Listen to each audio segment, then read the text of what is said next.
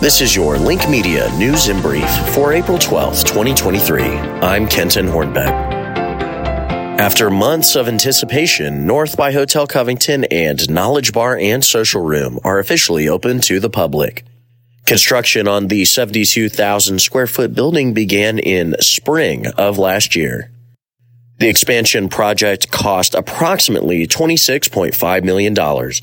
In total, North added 53 luxury suites and new lofts to Hotel Covington.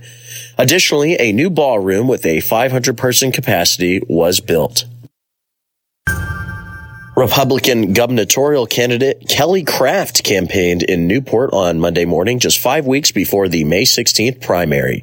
The state is currently grappling with a culture conflict due to recently passed legislation banning gender affirming care for children. Craft, a former United Nations ambassador, appeared with former University of Kentucky swimmer Riley Gaines, who tied for fifth place during an NCAA swim meet with transgender woman Lia Thomas. Gaines has gained national notoriety for being outspoken in favor of banning transgender women from women's sports. She's appeared in many Fox News hits along the way. And finally, the Erlanger City Council and Department of Public Works broke ground at the site of the city's new public works facility at a ceremony on April 7th.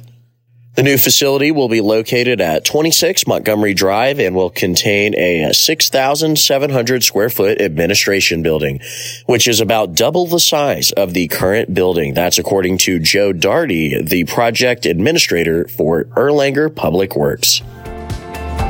Those were your top stories of the day, Northern Kentucky. To stay up to date on all the latest local news, visit us at linknky.com. Signing off, I'm Kenton Hornbeck.